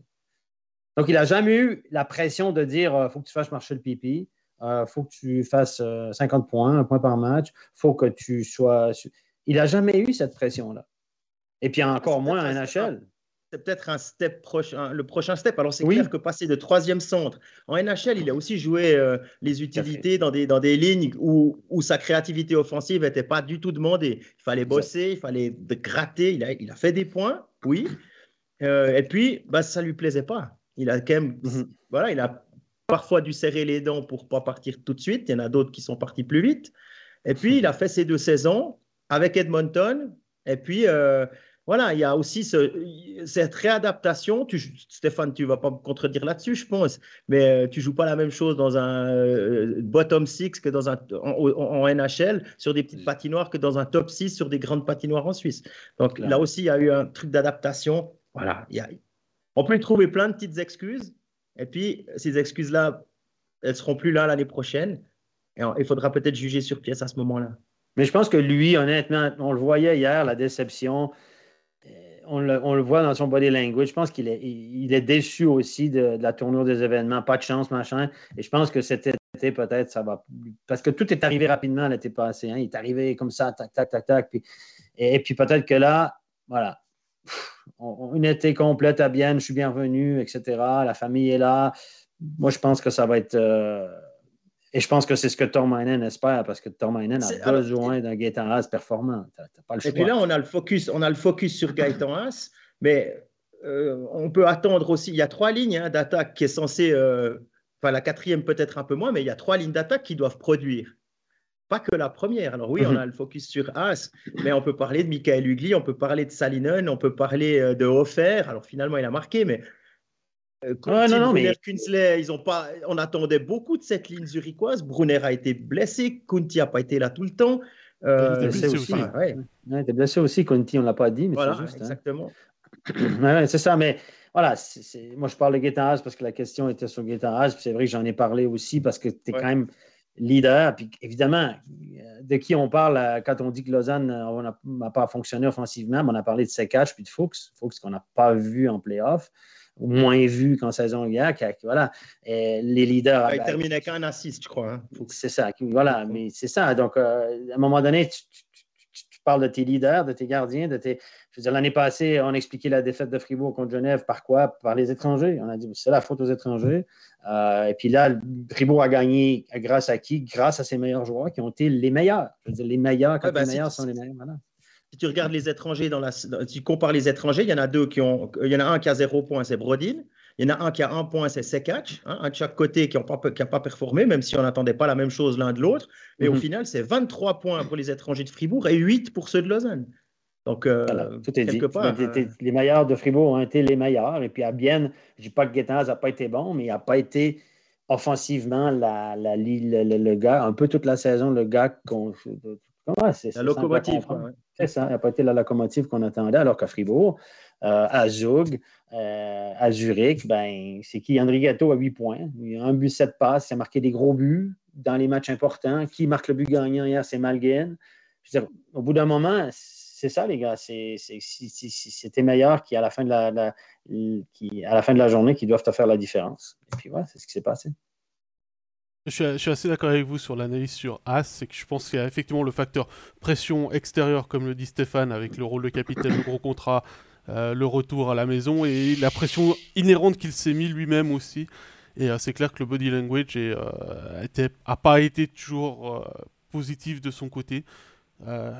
Mais je pense aussi qu'il est capable de rebondir. Je suis assez d'accord avec toi, Jean-Philippe, là-dessus. Je pense qu'on va... On le souhaite parce que je pense que tout le monde aime Gaëtan Haas. C'est le genre de joueur qui est sympathique, qui parle notre langue, c'est un bon type. Moi, j'entends plein de bonnes choses de lui dans l'entour de l'équipe. Je parlais avec Noah Delémont, il m'a dit Gaëtan Haas, il est génial, quoi. C'est un super type. Il est... Voilà. Donc, tout ça, on le dit aussi. Sauf qu'à un moment donné, ça ne suffit pas quand tu es engagé pas pour être le bon gars et puis le travaillant, etc. Si t'es pas... voilà, c'est pas pour ça qu'il a été à la base engagé. Donc, mais moi, je suis assez confiant aussi que les choses vont se replacer pour lui la saison prochaine. Pour finir sur Bienne, on va faire comme avec Lausanne. Votre bilan rapide du HC Bienne, Jean-Philippe? On pensait qu'ils allaient être champions après quelques semaines. Hein. Ils étaient partis comme des fusées. Là. On disait, il n'y a rien qui peut leur arriver. Powerplay, c'était un but par match au minimum. Il y avait tout qui fonctionnait. Joren van Pottelberg était en forme. Et là, peut-être que Bachhoffner a joué un sale coup hein, quand même au HC Bienne. Quelque part, parce que van Pottelberg, il montait en puissance de plus en plus. En tout cas, moi, j'appréciais... J'ai vu ça de mon côté. On peut tous avoir des visions différentes, mais au début de saison, j'étais mitigé. Je ne savais pas trop quoi penser parce qu'à Davos, il avait montré quand même quelques signes, pas inquiétants, mais dans l'inconstance parfois. Et là, plus la saison avançait, plus il devenait intéressant. Peut-être qu'il y a des choses qui se sont mises en place avec le système défensif devant lui. Et je me réjouissais de le voir en play-off. Et puis, il y a eu ce sale coup là de Bachhoffner. Ah, que j'aimerais bien ne plus trop voir sur les patinoires parce qu'on a l'impression que son nom, il revient tout le temps. Il est tout le temps dans les sales coups, les machins, il cherche, puis après, il va se cacher. Voilà, j'aime pas trop ce joueur, mais c'est aussi personnel. T'as le droit, t'as le droit. Et puis, pour revenir à Bienne, il y a eu, j'ai pas exactement un point tournant, mais on a senti qu'à un moment, il y a eu 2-3 petites craintes simples dans la machine. Puis au début, on se disait, ouais, mais c'est bon, ils seront dans les 6. Puis après, on s'est dit, ah, tiens, ça devient limite. Puis ça continue à descendre, à descendre, à descendre. Et puis, ils ont réussi à être dans les 6 à l'adhère. Et peut-être que ça a mis un peu de doute sous les casques. Et ça s'est transmis dans cette série de playoffs qu'ils auraient peut-être pu maîtriser mieux. Voilà, j'essaye d'être court. Stéphane. Moi, je trouve que Bienne, à la fin de saison, comme Bienne, départ canon, ensuite 50-50, bon, moins bon. Côté pile, côté face. Voilà, des fois euphorique, des fois à côté des bombes. Donc, ça a été une saison assez inconstante. Je le répète, j'ai beaucoup aimé leur série de playoffs au niveau tactique, au niveau technique, au niveau engagement. J'ai trouvé ça super intéressant comme jeu. Mais le style de Tormainen est intéressant. Je trouve que c'est un joueur, c'est un coach, c'est-à-dire qu'il donne beaucoup de liberté à ses joueurs dans la phase d'attaque. J'ai vu des gars au match 7 hier, des Kevin Fess portant en attaque. Go! Plonger au milieu de la glace, recevoir un puck, puis continuer sur son forechecking. Voilà, j'aime ça. J'aime ce style de hockey-là, tout comme j'aime le style du Suédois à Grönberg, porté vers l'attaque, etc., petit ajustement tactique. Et je trouve que cette équipe de Bienne-là est somme toute assez sympathique, assez sympa à regarder. Des joueurs comme Brunner qui... ma banane tout le temps, qui a l'air de s'amuser sur la glace. Voilà. Et puis JVP au goal, mais moi JVP, comme j'ai dit en début d'année, comme j'avais dit à l'aube des JO, je pense que c'est le futur, un des futurs meilleurs gardiens suisses. C'est le gars qui va prendre le flambeau de Giannoni Berra dans les prochaines années, qui sont vieillissants, on s'entend. Les gars arrivent bientôt à 35 ans. Et je pense que JVP est devenu vraiment, cette année, s'est affirmé vraiment comme un gardien suisse de premier plan. Et un gardien clairement numéro 1 dans cette ligue. J'ai beaucoup aimé ce que j'ai vu de lui. Malheureusement, il s'est blessé en cause du copain à Jean-Phi. Mais je partage ton avis, d'ailleurs. Mais donc, je trouve que cette équipe-là de Bienne est rafraîchissante. J'aime bien. Je trouve ça agréable à les regarder jouer. Puis, je trouve que l'ambiance autour du club, je l'ai dit dans le podcast à Stamstis, je trouve que c'est... Même quand il pleut à Bienne, il fait beau. Même quand il y a du brouillard, on se dit qu'il y a du soleil au-dessus. Voilà, tout est tourné assez positivement. L'engouement autour du club, il n'y a pas de temps d'attente, c'est positif. C'est un gars de la place qui gère ça. C'est Mme Myria qui est super souriante. C'est Villard qui est là depuis longtemps. C'est Tormainen qui est un gars hyper sympathique. Steinegger, Tony qui dirige ce club, c'est un petit gars de la place. Il parle les deux langues. Il a l'air d'une rockstar un peu et tout, avec ses cheveux longs. J'aime bien. Non, mais c'est comme je vous dis, même quand ça va mal, ça va pas si mal que ça. Oh, je pense qu'aujourd'hui, ça doit quand même tirer un peu la gueule du côté de Bienne. Oui, mais quand même. Mais voilà, mais on ne s'attendait pas à battre Zurich. Donc, on va quand même dire, voilà, on ne s'était pas fixé tant d'attente que ça. Puis, on a finalement bien joué. Puis, Gaëtan, il se reprendra l'année prochaine. Et puis, voilà, vous voyez ce que je veux dire, c'est que Chikin, on est allé chercher. Le Russe, c'était sympa. Il nous a fait des bons matchs. Puis il nous a pas manqué grand-chose. Ouais, je pense que c'est le bon point pour terminer. Il n'a pas manqué grand-chose. Et comme Jean-Philippe, j'aurais bien voulu voir van Pottelberg en play-off comme numéro 1. Ça aurait été aussi un bon choix tactique pour pour Tormenon de pouvoir mettre... Pas que Elien Poupe a fait un mauvais match, celui qu'il a joué, mais je pense que ça aurait été un peu plus, un tout petit peu plus avec JVP, comme tu dis, Stéphane, pour cette série. Et... Peut-être, on ne saura jamais, hein, c'est toujours la même chose. Bah non, bah, voilà, il faut qu'on compose avec ce qu'on a sous la main, et c'est tout le problème qu'a eu Tormenon sur ce quart de finale. Messieurs, je vous propose qu'on parle quand même un petit peu plus des deux équipes qui ont gagné ces séries, puisqu'elles vont s'affronter en demi-finale. On va parler un peu de perspective sur ce Fribourg-Zurich. Alors, est-ce que finalement, on va commencer avec ça, Fribourg a fini samedi, a gagné sa série samedi, Zurich hier. Alors certes, il y a un jour de congé une soirée de congé pour Zurich, mais est-ce que c'est pas un avantage pour Fribourg d'avoir eu un petit peu plus de temps ? On disait la même chose avant le quart de finale contre Lausanne. On se disait, ouais, ils ont eu le temps pendant qu'il y avait les pré-playoffs. Puis il y avait toujours le côté, il y a un petit oiseau qui chante sur une épaule et puis l'autre qui chante l'autre chose sur l'autre épaule en disant, oui, mais ils ne seront pas dans le rythme. Là, je ne pense pas qu'il y aura vraiment de différence. Les deux équipes ont, ok, tu vas en 7, mais tu as commencé avant. Ah, je crois pas que ça va changer grand-chose, honnêtement. Sur le physique, je ne pense pas. Non, je ne pense pas non plus. Pour Fribourg, le scénario est parfait. La pause n'est pas trop longue, pas trop courte non plus. Tu connais ton opposant 3 jours avant, parce que c'est pour la préparation. Si tu connais la veille ou 2 jours avant, ben, tu es obligé de faire 2 scénarios. Puis tu peux entraîner les trucs spécifiques sur la glace qu'une fois, parce que si la série de Bienne-Zurich s'était finie mercredi, ben, ça donne jeudi pour entraîner forecheck, tac-tac, piqué, machin. Bon, ça se fait beaucoup à la vidéo maintenant, mais ça donne quand même moins de temps pour focusser sur l'équipe contre qui tu vas jouer. Donc, je pense que le scénario pour Fribourg est plutôt bien. Je ne crois pas non plus que la fatigue pour Zurich va jouer un rôle. Ouais, peut-être un peu, mais pas parfait. On ne saura jamais de toute façon, mais je ne crois pas. Je crois que Zurich a quand même 3 jours pour se remettre. Et ils ont dû cravacher là, pour battre Bienne. Moi, je pense que le scénario est assez intéressant. Bon, je pense qu'ils auraient préféré tomber contre Rapi à choisir. Je pense qu'ils auraient choisi Rapi, ils ne vous le diront jamais, mais voilà, même si Rapi est étonnant, parce que Zurich, c'est un gros client, on s'entend. Là. Ouais, mais effectivement. Mais les étoiles semblent... Moi, je trouve que je suis fan de Fribourg. Si je suis fan de Fribourg aujourd'hui, je me dis... Pas si mal. On pensait que Lausanne nous accrocherait, finalement. On s'en est bien sorti. Petit repos. On durait qu'en championnat, pas si mal que ça. Tout marche assez bien. Pas de grosses blessures. Berra est dans son assiette. Moi, je ne sais pas. Moi, la configuration est assez intéressante pour Fribourg. En tout cas, si on n'y croit pas cette année. À l'Allenstadion, ça n'a jamais été. Alors, ils ont perdu 2 fois cette année là-bas, mais c'était une fois au tir au but, alors qu'ils menaient encore à 7 minutes de la fin. Didot qui avait marqué en power play.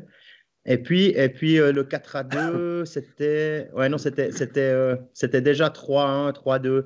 Ils sont revenus à 3-2, puis ils n'ont pas réussi à revenir complètement. Mais c'est toujours des matchs contre Zurich qui sont assez serrés. Ils avaient aussi gagné au tir au but à domicile.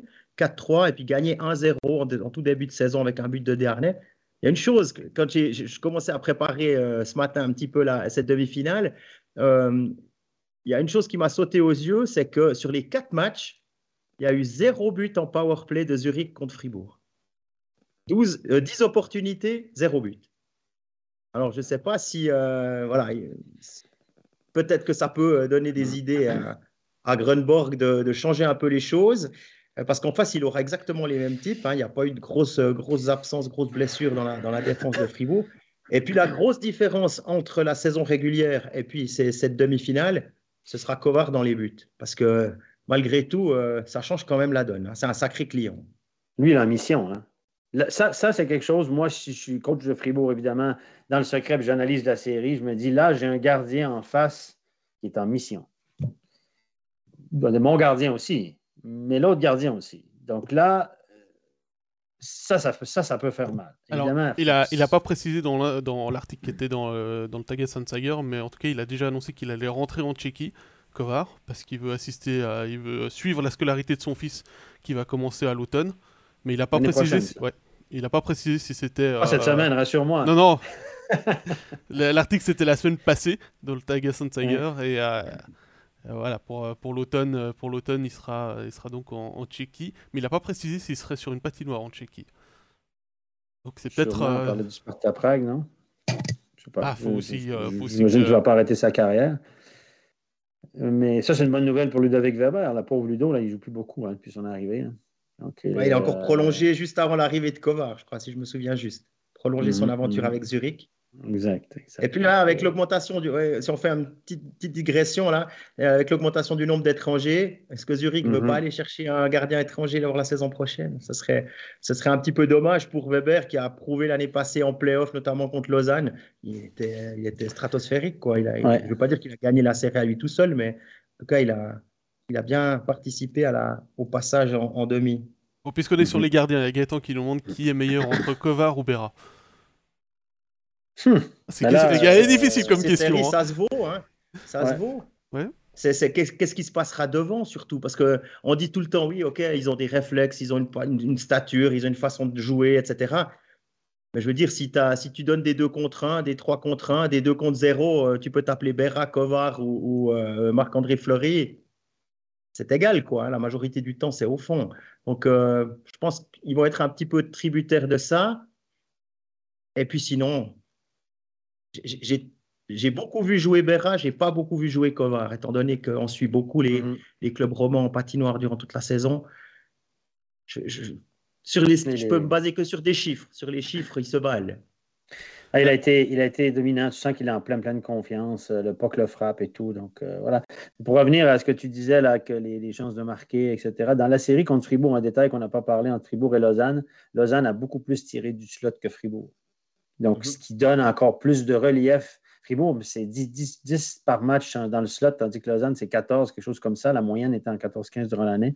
Et ce qui donne encore plus de relief aux performances de Berra, hein, qui a fait face à Fribourg va devoir se méfier de ça. Tu as bien fait de relever ça, parce qu'en face, on regarde l'efficacité des Lausannois. Il n'y a pas que Berra. Hein. Je veux dire, là en face, ce sera Malgin, ce sera Andri Ghetto. Et ça, c'est des gars qui, quand il y a des occasions, ils n'ont pas des pourcentages de réussite à 4%. Hein, ces gars-là. C'est des gâchettes. Ouais. Bodenman aussi. Bodenman, c'est un joueur qu'on parle absolument. Pas beaucoup. Hollenstein qui a eu un point énorme sur la série contre Vienne.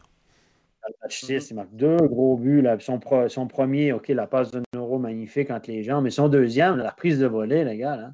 Le puck est proche de ses patins. C'est une passe tendue d'Andri Ghetto. Dans ses patins, il plie un genou à la Crosby puis te la monte dans le top. Là. Sérieux, là. Ça, c'est un but. Ça, c'est un gros but. Ça, c'est un sacré but de hockey, là. Honnêtement. Puis son one-timer, il était de loin. Il était top circle, là. Wow. Ça, c'est un sacré but. Ça, verrouiller le slot, il faudra faire ça un peu mieux encore. Hein. Côté fribourgeois, c'est certain. Si on regarde le slot de l'autre côté, il y a un certain Christian. Nos prédictions, on les garde pour vendredi. Attends, laisse-moi terminer. Non, on les garde pour vendredi, on a dit. Vendredi, Jean-Pierre anime le studio, premier match, on est obligé d'en parler, il ne peut pas le dire maintenant. Ouais, forcément. Non, mais pour revenir dans le slot, de l'autre côté, dans l'autre slot, il y a Christian Marty qui se balade. Est-ce que pour Dido, ça peut être un facteur étincelle qui pourrait provoquer. Moi, j'aimerais bien qu'il y en ait un qui arrête. Il y en a un que j'aimerais bien qui arrête de se balader, c'est le PSO. Hein. Parce que. Je veux dire, de donner 0 match à Nygren, de donner quasi rien à Marty alors qu'il envoie Künzle dans le but alors que c'est fini. Là, je veux dire, ça commence à se voir, quoi, les gars. Non, mais on va l'expliquer aux gens. J'en ai parlé hier en avant-match. Nygren a eu 3 matchs pour sa charge assassine contre Sandro Forrer, OK? Qu'il a envoyé dans les étoiles. Tu parlais de 5 à 8, non? Moi, je pense que s'il aurait donné 5 à 8 sur l'échelle d'Herzog, il n'y a aucun souci. Et puis, honnêtement... Et sur celle de Parofner, ça donne quoi? Sur celle de Parofner, c'est différent. Mais le PSO, dans son rapport sur cette charge-là, dit que malheureusement, il a été blessé, mais que c'était une charge correcte. Le primary contact, le contact primaire n'était pas contre la tête, machin. Mais les gars, je me suis dit, ils avaient bu ou quoi? Ils ont les mêmes images que nous. Oui. Là, honnêtement, dans l'idée... Que tu dises que c'est pas si grave, finalement, qu'il a aussi touché. Je peux comprendre que, OK, peut-être qu'ils ne trouvent pas que c'est un assassinat. Mais entre l'homicide involontaire ou la délageance, il y a peut-être entre deux, là, il y a peut-être une. Que disent qu'il n'y a rien. C'est extraordinaire. Est-ce que qu'ils aient blanchi-Heldner. Blanchi-Heldner sur la grosse charge, là, c'était contre Schwerger en pré-playoff, et puis Schneeberger contre Malgin. Est-ce que parce qu'il y a eu ça, on dit, ah ben alors, ces charges-là, on les laisse. Non, parce qu'elles n'étaient quand même pas pareilles, là. Ouais. Non. Il ne va même pas avec sa crosse. Il n'essaye même pas d'aller avec sa crosse. Pas de stick on puck. Il sait que son adversaire... Oui, Forer se retourne. Il doit peut-être le voir. Il se met peut-être dans une position vulnérable. OK, OK, bah, c'est fine. Mais est-ce que c'est une raison pour Nygren de l'assassiner? Parce qu'au bout d'un moment, c'est le pire. Il attend le puck qui ne vient pas vraiment. Puis il est obligé de faire un petit recul. Il sait qu'il est dans l'autre est dans le trouble. Il est vulnérable. Il choisit d'y donner un bon coup. Il ne se fait pas petit. Il saute peut-être pas, mais il se fait grand. Pas de stick on puck. Je comprends tout ça, pas. Tout ça pour parler de Christian Marty. Hein. Désolé, c'est un peu Christian Marty aussi, ça en est bien tiré, son truc, son cross-check aussi sur Kunzley. Ça aurait mérité. Et puis Young, Sven Young aussi, dans la série. Celle-là, elle me dérange encore plus que les autres, parce qu'il n'y a pas eu d'enquête, alors que sur l'image, sur toutes les images, il a le coude à 90 degrés, et c'est le premier point d'impact. Il se tourne, prend pas la bonne épaule, pas de stick on puck. Écoutez, les gars, dans cette série-là, on le rappelle, c'est pas fini encore, mais Davos perdait 3-0. Le match 4 à la maison à Davos, Davos a durci le ton. Il y a eu Nygren, il y a eu Young, et puis il y a eu une autre charge de très, très limite dans le même match. La veille, le match 3, il y avait eu Canova contre Vetter, sortie Vetter, on sort Forer, on sort l'étranger sur la charge de Young. Est-ce que ça, c'est pas un point tournant dans cette série? Est-ce que le fait que Davos a dit tout à coup, maintenant les boys, OK, on n'y arrive pas, on essaie de changer ça physiquement. Évidemment, le coach n'a pas dit allez assassiner les gars, c'est pas ça qu'il a dit. Mais il a peut-être dit on durcit le ton, puis on va voir ce que ça va donner. Est-ce que ça ne serait pas un point tournant dans cette série-là? Moi, je me pose la question. C'est possible. Franchement. Peut-être que, est-ce que Rappersville n'a pas ce qu'il faut pour répondre? Peut-être. Puis peut-être qu'ils ont répondu, mais ça change le mindset. Il y a beaucoup de jeunes là, du côté de Rappersville. C'est une équipe qui n'a pas énormément d'expérience, beaucoup de jeunes, etc. Tout à coup, ça se met à se durcir. Et là, les joueurs, ils disent oh, peut-être. Là, c'est plus le même jeu. Ce qu'il y a eu, c'est qu'il y a Vic qui a essayé d'aller frapper Nygren juste derrière pour défendre Forer. Et le juge de ligne, tout de suite, vient les attraper au lieu de leur laisser régler les comptes tout de suite sur la glace. Et puis, je peux vous dire que ça a fait réagir à Rappersville parce que Stéphane Edlund est allé sur Twitter. Il a interpellé le Stéphane Rochette suédois, donc Sani Lindström, ancien défenseur de Rappersville d'ailleurs, en lui demandant son avis. Bon, il n'y a pas eu la réponse publique de Sani Lindström, mais voilà, sachez que... on est... Concernant la charge de Nygren? Ouais. Il trouvait aussi, comme nous, que 3 matchs, oui, pas cher à payer. Je trouve que c'est... Bon, au moins, c'est les 3... Il ne pourra pas jouer. Il ne joue pas ce soir. Hein. Donc, encore non, il ne joue pas ce soir. Demain soir, c'est-à-dire... Donc, il peut revenir en demi-finale ou la saison prochaine. Ouais. Tu vois le résultat.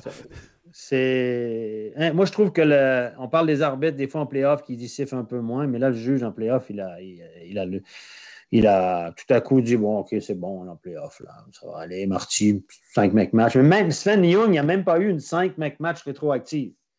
Donc, il a jugé que 2 minutes, ça suffisait. Ça aussi, je ne me l'explique pas. Là. Je veux dire, ça, au moins, tu mets minimum 5 mec-match. Minimum. Mais non, ça n'est pas arrivé. Bref. On verra. En général, c'est l'escalade. Hein. Là, si tu laisses passer en première ronde, en deuxième ronde. Mais imaginez juste un moment qu'un joueur de Zurich éteint les lumières de Kylian Mottet à la façon de Nygren. On a une émeute à la BCFRN, les gars. C'est sûr. Ah non, mais imaginez ça, parce que ça ne va pas faire écho en Suisse romande. Imaginez que ça arrive à Kylian Mottet ou à Bikoff ou à Sprunger. On a une émeute. Hein? Quand tu parles d'une émeute, la BCFRN, ça me fait penser public. Et là, peut-être que Fribourg aussi, hein, dans cette demi-finale, on parlait de la défense de Zurich avant de partir sur le PSO, mais on n'a pas parlé du public. Et le Hallenstadion, moi, c'est pas une patinoire que j'apprécie, déjà, parce qu'on commande tout en haut dans des trucs vitrés, on voit très mal la glace, enfin, voilà. Puis en plus, quand ils sont sur l'autre aile, c'est très compliqué. Voilà, et là, bon, après, à force, on commence à savoir qui est qui, la manière dont ils patinent et puis de quel côté ils tiennent leur canne. Mais l'ambiance là-bas, c'est vraiment, avant une finale, foutre le feu à Hallenstadion, c'est compliqué. Vraiment compliqué. Et peut-être que ça peut jouer pour Fribourg. À voir. À Lausanne, c'était déjà bien chaud. Hein, il y avait déjà quelque chose. Mais Hallenstadion, avant la finale... Il y a eu un peu d'ambiance hier pendant le... match 7. Voilà. Il y avait... Flueller était là? Dans les tribunes? Je sais pas, j'ai pas regardé. Parce que Flueller... Parce que Flueller n'a jamais perdu de match 7 de toute sa carrière. Non, c'est vrai. C'est vrai, voilà, j'avais vu passer une proposition, je ne sais plus quel journal alémanique qui avait dit qu'il fallait mettre Flueller sur la glace, ou en tout cas dans le line-up. Mais c'était Weber qui était numéro 2. Voilà. Et puis, pour finir le petit truc sur le public, on parlait rapidement de Davos là, et de Nygren qui ne jouera pas demain. En 4 minutes, les billets pour le match 7 ont été vendus hein, à Rapperswil. Tout est plein de nouveau. Ah oui, l'engouement à Rapperswil est revenu. Hein. Ça, c'est clair. Ils ont connu une saison tellement bonne. Et puis, mais c'est tant mieux. Hein. C'est une bonne pub pour le hockey, encore une fois. Mais oui, mais partout. À Lausanne, c'était plein. À Fribourg, c'était plein. Bon, Davos, ça reste Davos. Bien aussi. Mais, à Bienne aussi. Et puis là, à Fribourg, ce sera de nouveau plein pour les demi-finales. Il y a déjà eu un petit couac avec les billets qui ont été mis en vente trop vite. Mais là, il y a des gens qui faisaient la file à 11h ou 11h30 alors que ça ouvre à 13h. Qu'on verra, là, c'est en route. Là. C'est peut-être même tout vendu, je ne sais pas. En finale, il y en a qui vont faire du camping devant la billetterie, semble-t-il, pour être sûr d'avoir des billets. Des bonnes sardines, hein, parce que c'est du béton. Tu as remarqué que je suis positif, je parle de finale. Ouais. Mais... Je peux vous sortir une petite stat histoire que Fabrice a relevée dans le chat d'ailleurs. Entre Fribourg et Zurich, il y a eu 4 duels de play-off. 15-1, c'est ça ? C'est 15 victoires à 1 pour Fribourg. Ouais, c'est juste. Zurich a gagné en 2013 son seul match. Un seul match, exactement. Puis Fribourg est parti en finale. Ouais. C'était le 26 mars 2013. Victoire 5-2 à Wallonstadion. Voilà. Je me demande si c'est pas moi qui ai dit. Faut aussi se rappeler qu'il y en a 2 de ces séries qui datent des années 90 avec 2 extraterrestres, enfin, etc. Voilà, mais il y en a une qui est allée 4-3-0. Mais, okay. et puis 2013, c'est déjà loin aussi. Hein. Oui, voilà, Christian Dubé était joueur. Mais voilà, c'est intéressant aussi de regarder aussi ce genre de choses dans le... Puis Fribourg avait aussi fini 2e, c'est juste ça ? Attends, je regardais ça. Non, ils avaient fini premier. Ils avaient perdu en finale contre Berne. Voilà. Ouais, enfin, bon. Je me souviens parce que j'avais arbitré des matchs dans ces séries-là, donc je me souviens très bien. Ouais, c'était Cosman à la bande. Pour Stéphane, Fribourg peut aller en finale. Jean-Philippe, Fribourg peut aller en finale ? Peut, Pourquoi pas ? Sérieusement, t'as pas de blessé. Tu sais où tu dois un peu serrer les boulons. Stéphane a parlé des occasions données dans le slot, dans l'enclave. Là, OK, on sait qu'on doit, au niveau powerplay, il faudra s'attendre à ce qu'on régresse un peu vers la moyenne parce que le 42,5, je pense que c'est juste la grandeur des patins de certains joueurs, mais pas un pourcentage de powerplay. Puis, après, le box. On l'a gardé en banque, celle-là. 84%, là, je pense que ça, c'est de l'organisation, c'est des gens qui ont l'habitude de jouer en box-play. On voit Desharnais qui vient gagner des engagements, on voit Marchand qui a l'habitude depuis plusieurs années de jouer là, Bikoff qui rentre fier service, pas seulement offensivement, mais aussi dans le harcèlement. Ils sont agressifs, ils vont chercher vite. Les 2-3 premiers coups de patin de Bikoff et de Marchand, ils sont très vifs. Et ça dérange parce que ça t'enlève du temps pour... et si le puck du powerplay, si le puck ne circule pas proprement... Bah, tu n'as plus cette demi-seconde qui te permet de contrôler puis de continuer de faire bouger la boîte. Donc ça, mais on verra, il y a énormément de talent. On entendait souvent, est-ce que les gens sont prêts à se faire mal à Zurich, à se jeter devant des pucks, etc. Une 4e ligne avec Baltisberger, Sheppy et Barhoffner. Tu n'as pas envie de jouer contre eux, ça c'est certain. Et c'est pour les prochaines, Barhoffner, c'est bon. Hein ? Barhoffner, c'est pour les prochaines. Ouais, il y a encore Razou, tu as raison. T'as raison. Mais c'est qui le dernier homme là, sur la 4e ligne à Zurich ? J'ai un blanc maintenant. Sheppy, Sigrist et Chris Baltisberger. Ah, voilà, ben c'est pas très agréable à jouer non plus. Non. Après, tu dois gagner des engagements contre Kruger, contre Azevedo, Malgin. Gérer Malgin quand il accélère avec son power skating, là, tac, ça c'est compliqué. Hein, parce que quand tu joues contre Sekac, qui est un gars gros, qui veut aller au contact, et qui en plus est diminué, et puis qu'en face, tu as Fourer et Souter qui font le job, ben, tu ne mettras pas Fourer et Souter contre Malgin. Je ne pense pas. Je pense qu'on risque de voir Diaz et peut-être Dufner. Je me réjouis de voir comment il va matcher ça, parce qu'il va falloir s'adapter. Et aussi le jeu entre les coachs de qui mettre contre qui. On a vu que la ligne de Valzer pouvait très bien museler une première ligne, Ça donne la possibilité à Dido, Sprunger et Schmid de peut-être jouer contre une troisième. Mais bon, la troisième à Zurich, c'est du solide. Hein. Donc, ouais, je me réjouis de voir tout ça. À Zurich où il y a que trois premières lignes, c'est la question. Alors, c'est ça. Et c'est aussi le problème parce qu'une troisième ligne, elle a un boulot de l'ombre, un petit peu un sale boulot à faire que si tu t'estimes, je suis une des trois premières lignes, peut-être que tu ne te mets pas tout à fait tout de suite dans la ligne de shoot. Je ne sais pas. On verra. Puis après, il y a le duel des coachs. Enfin, ça, je me réjouis de voir parce que Dubé, c'est ses premiers vrais playoffs, on va dire. Et oh, puis parce que il y avait l'année passée avec ce quart de finale manqué. Et puis Grönborg. Alors, pas beaucoup d'expérience en playoffs non plus. Hein. Voilà, il connaît, il connaît quand même les échéances, ses matchs à élimination directe. Hein, il a été 2 fois champion du monde avec la Suède. Il ne tombe pas de la lune. Mais est-ce que son apprentissage en club est assez loin? Ce qu'il est bien, il a aussi été bien conseillé. Hein, il a ramené des gars qui avaient eu des expériences en club autour de lui, son nouvel assistant notamment. À voir. Moi, je me réjouis vraiment, ça va être passionnant à suivre, quoi. Et oui, pour finir, pour répondre à ta question, oui, je pense que Fribourg a une chance d'aller en finale, évidemment. Je vais être moins volubile que toi, je vais dire tout simplement oui, que Fribourg a une chance d'aller en finale. Mais pour ça, il faut que les étoiles restent alignées, qu'il n'y ait pas de blessure, qu'il n'y ait pas de mauvais coups. Et c'est pour ça aussi que je vous parlais de Christian Marty tout à l'heure, pour avoir une réaction là-dessus. Messieurs, je vous propose qu'on fasse un petit détour par Rapperswil, parce qu'il y a quand même un 7e match demain. Alors, on va pas faire très long sur Rapperswil-Davos, mais on a quand même une situation qui est assez exceptionnelle. On est passé de 3-0 pour Rapperswil à 3-3, avec un 7e match demain qui va désigner l'adversaire de Zug.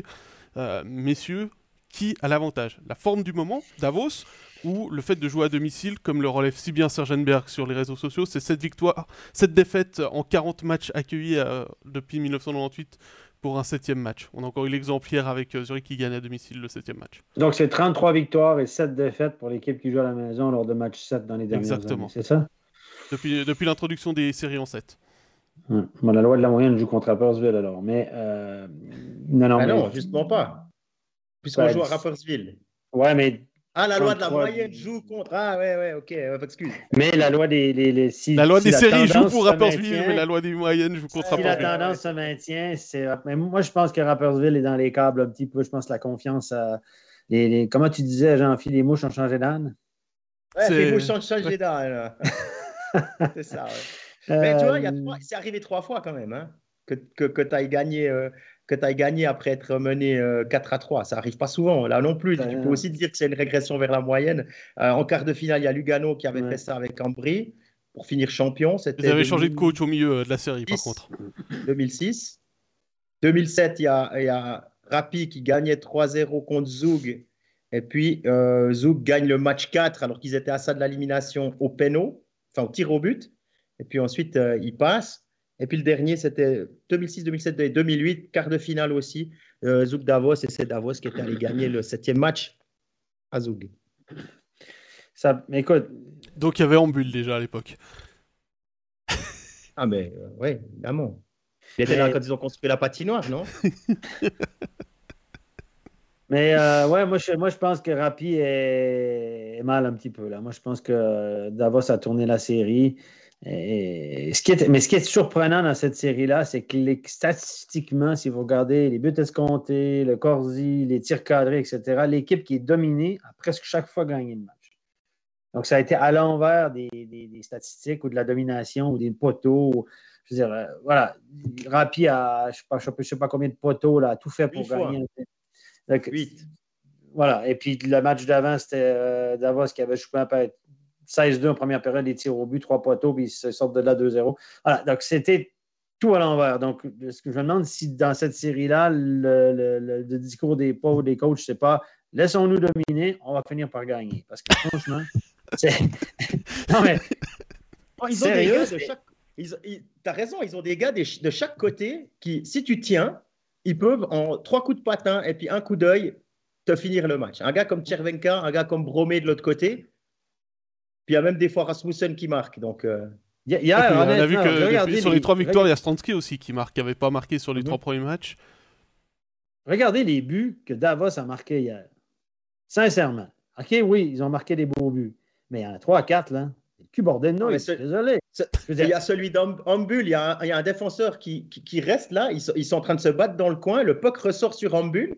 Il peut regarder. Ah, il n'y a personne en direction du but. J'y vais. Hop. Pas de l'autre côté. Mais... Et puis le but qui touche l'épaule du gars, la barre derrière le but, le haut du but à l'extérieur, poup, qui revient dans le dos du gardien, goal.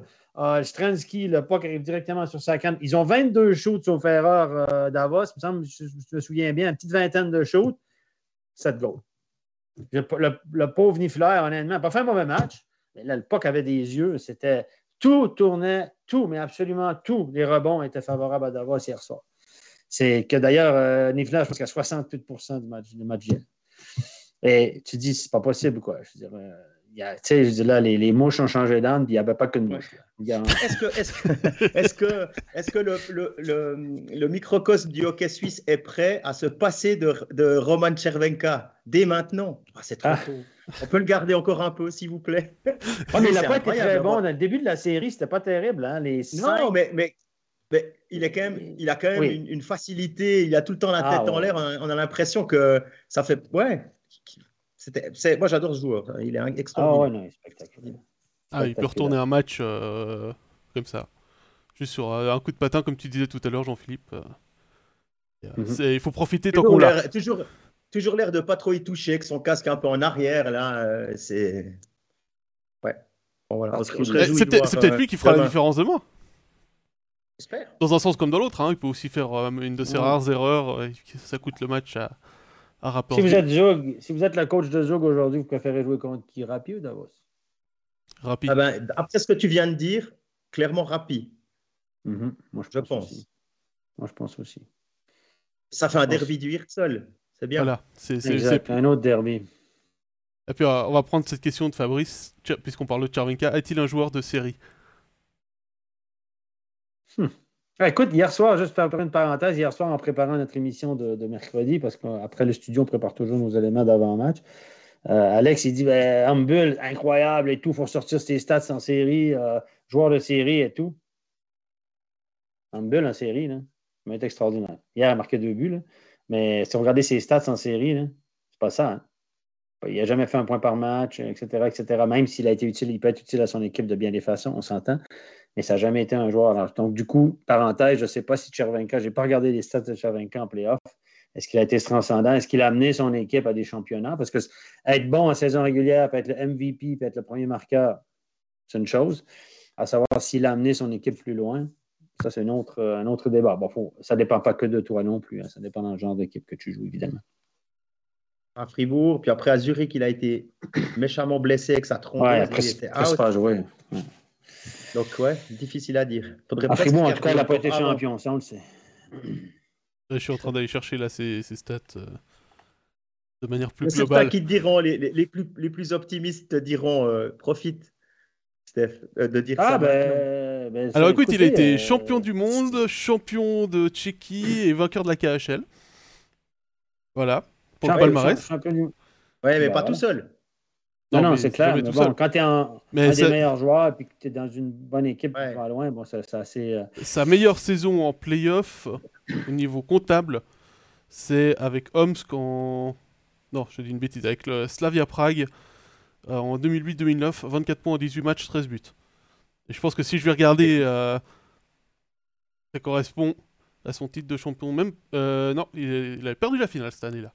C'est même pas l'année où il était champion de République. On peut presque répondre que oui, alors. Enfin, sur cet exemple-là. Mais oui. 2009.